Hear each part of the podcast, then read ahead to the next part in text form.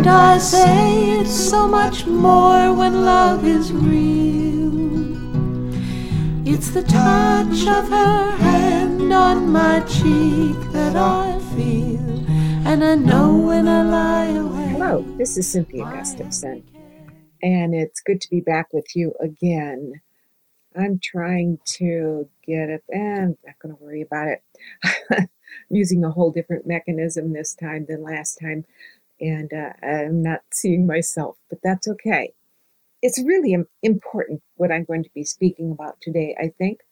Uh, as we get closer and closer to the national election, we find that it's harder and harder to talk to one another.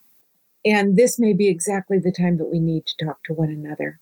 And I think, you know, sometimes we don't need to talk to people we don't know very well, but we do need to be able to talk to people we love. You know, maybe you're married to someone who's voting differently than you. You need to be able to talk to one another and to respect one another.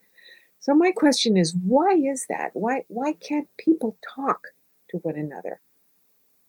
And the way I would like to explain it, and this is kind of in, in, in poetic terms, is that we're wearing different lenses. You notice I have glasses on. I can take them off and I can put on my dark glasses, and then, wow, things look really differently. I can take them both off, have no lenses on, and then it's really fuzzy. It's interesting because the first thing I ever had published in a newspaper or magazine was when I was in college, and I wrote an essay. The Vietnam War was going on when I was in college, and uh, I wrote an essay about the Vietnam War and how I was wearing contact lenses at the time, and how if I had my contacts in, I saw it one way. If I took my contacts out, I saw it a different way. If I took out one contact and had the other one in, well, you get the idea. That looking through different lenses showed me something different. Like my mother saw the war very differently than I did. You know, the government knows better than we do. Let them make the decisions, all of that. Um, that's one lens that you look through. It's um, trusting others to make uh, good decisions. And then another lens that you actually do learn. The more you get educated, the more you learn that you need to look at the information yourself and get as much help with that information, and then and then try and decide. And if there's something wrong, try to do something about it. So those are different lenses, aren't they? I want to start by reading a poem from my book, Please Use This for Children and Not for War and Guns. And it's actually maybe the, my favorite poem I've ever written. I wrote this for my son, uh, who's a musician. It's called Sound Principles. And the main part of this poem is about sounds and, and the sounds that words make. And, and the sound of the word may actually be different than what the word means. And, and in the midst of them, we're going to be talking about lenses. So, so listen, and we will talk about what lens you're looking through. Sound Principles. Agamemnon, notable name for a king, demanding respect, syllables singing into history's ear, like word sounds, tour-jeté, an elemental, music for our otherwise ordinary speech, or pejorative, one of the words our teacher assigned in sixth grade to supplement our simple rural vocabularies, to open up the judging world to us, as if we didn't have enough words for that. Pejorative, meant to be despised, but they gave it that beautiful melody, a tour-jeté around its meaning. That was the year they called me scholar, a stand-up-and-listen word, made me proud of my brain word, until I heard the twisted inflection, meant to notch me down, me- meant to make me fall down dizzy, a girl who thinks she's better than boys, smarty pants, a nasty, snappy sound said with a sneer. And years later, those other words with heavy meanings, put-downs that I wouldn't put down, like liberal, pacifist, even poet, pejorative all the way into my bones, my breath, my gut, words so elemental. I could only sing them. Well, you can tell I like the sounds of words, pejorative. I love that. That's a French. It's got that je sound in, so it's it's from French. Uh, it's, uh, same as tour-jeté, je, that's that French sound. It's beautiful. But I'm talking about more than the sounds of words in this poem. I'm talking about people who made fun of me because when I was in elementary school, I wasn't supposed to have a smart brain. They called me scholar. I thought that was good because through my lenses, the lenses I was wearing, which were the lenses of a girl who was told she could be anything she wanted to be in her life, a girl who was told that learning is good, that school is the best place in the world to be, that was my lens. But the lenses of those who called me scholar were lenses that said, no, girls can't be anything they want to be. They're supposed to be secondary to boys. They're supposed to pretend they're not smart. I know you probably many of you have run into that too. We all have different lenses, don't we? Okay, so that's that poem and lenses. So my question is, why, why are we so divided? How do we get these lenses that are so incredibly different? It's interesting because there are a lot of lenses that we've had on our eyes since I was um, very small. And one is the feminist lens when I was growing up. Well, actually, I'm going to tell you, when I graduated from college and I had my teacher's degree, my mother-in-law said to me, well, you're not going to go out and get a job, are you? A job that a man needs instead of you? You don't need a ma- you don't need the money. Your husband makes money. You don't need a job. Oh, and I remember not even answering it, just kind of giving her a strange look. That was an old lens that she had that I hope has dropped from mo- most people's eyes. How about Black Lives Matter? You know, the lens of slavery dropped long, long time ago, didn't it? Well, hopefully it did. But we still have this left, this lenses that say that black lives don't matter as much as white lives. That is a lens we have to get rid of. We have to. But if we're talking to somebody who thinks that, at least know that that's a lens they're looking through. A lens that says, if Black Lives Matter that much, then mine doesn't matter that much. And what you're really dealing with is somebody who doesn't really have a lot of confidence in themselves, that everything is competition. And if you're going to be on top, you got to put somebody else down. It's one of the reasons that lens has been so difficult to get rid of.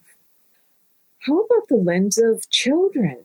I started working when I was ten years old, and I worked my whole life, every weekend and every vacation.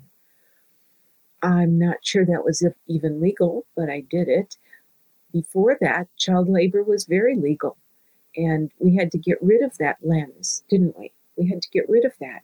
But we haven't gotten rid of that lens so much so that we don't put children in cages at the border of the United States. Take them away from their their parents and put them in cages. I can almost not say it. It hurts me so much that our country, the people who rule our country, have that lens that says that is okay. But we have to know it is a lens that we look through. Okay, let me go to another poem now. This one's Between Tahlequah and Tulsa book, my poetry book, and this one is just named number three. And I'm going to read it because it's going to tell you a whole lot of lenses that I have looked through or someone else has looked through, and I'm actually going to stop the poem as we go, go along and talk about those lenses. So here we go. By the way, this is about my journey, how we got to Oklahoma. We wound up in Oklahoma, our Twister touching down from hot tea north and iced tea south, Perrier east and sarsaparilla west. Well, there, there are four adjectives that describe north, south, east, west, and I've done it by hot tea, iced tea, Perrier, and sarsaparilla. And what kind of lenses are those? If you look through a Perrier lens, okay, that's a little bit different than out west sarsaparilla, isn't it? So those are four lenses already. Like the boll weevil, just a looking for a home, we buried our feet in Tulsa's settled dust. Stake me a home, gotta have a home.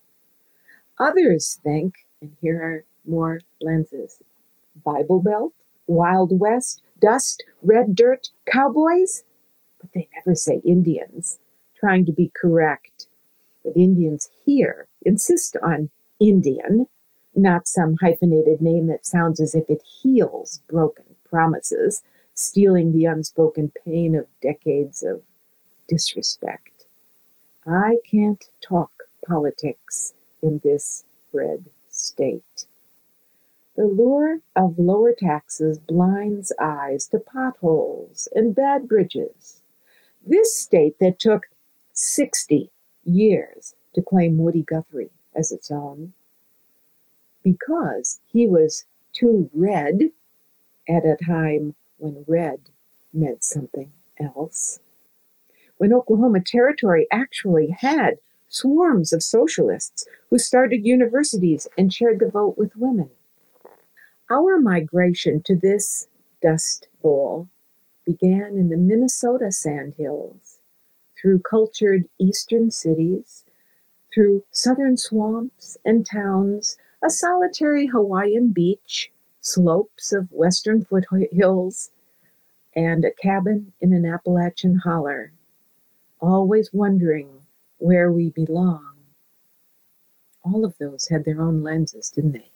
Appalachia, Hawaii, the West, the southern swamps, eastern towns. Just imagine, all of them had their own lenses. Always wondering where we belong, hopeful peace children of the sixties, who don't use alcohol or drugs, and who fell in love as believers in a better world of our making. Children of the earth, who compost and recycle the ideas of Gandhi and Jesus. We choose to live in these sand hills so many have called home, a different kind of sand, redder, where not everything's been cultivated, a place where giant white pelicans and black cormorants skim the water's edge, finding a home on island sanctuaries of red dirt and solid rock. Now you can tell I have lived in many different cultural spots in the United States, and I've had to understand the lenses, the cultural lenses of each one of those places in order to understand the people, in order to talk to them. Sometimes I've had to put on lenses that I think are the same as theirs in order to understand where they are. Sometimes I have to take off lenses to see a different world than my own. I hope that thinking about this has helped you a little bit, understanding how to talk to the people around you. And as a poetry assignment, I would say, think about the lenses you wear. Think about the lenses those people who you don't understand wear, whether it's a brother or sister or a mother or an aunt or uncle or the neighbor or somebody at work. Think about what the lens is that they're wearing. And because they look through that lens, they cannot see you, or they cannot see that thing that you're talking about. And then try to look through that same lens and see how you can talk to that person and start changing that lens a little bit. But I want you to think, what are those lenses? Not only theirs, but yours, and write it. My lens is. I have a dark colored lens that is. My glass colored lens is. My neighbor's, I don't know, cultural lens is. my cultural lens, my religious lens, my family lens, my regional lens, the lens of the language I speak. Because one of the wonderful things about learning another language is that you starting to start to understand a different culture better by speaking their own words and the way they describe things. So now you have an assignment. It's a really difficult one to try and figure that out. And if you have figured it out, if you've written about it and figured out, try using it with someone that you couldn't talk to before and see if you can have a good conversation. That's what our future is, being able to talk to everybody, not just the ones who think the way we do. So hopefully uh, this came across, since I used totally new uh, equipment. And we'll see you next week. Bye. I say it's so much more when love is real. It's the touch of her hand on my cheek that I feel. And I know when I lie awake, my every care he'll take. And I say it's so much more.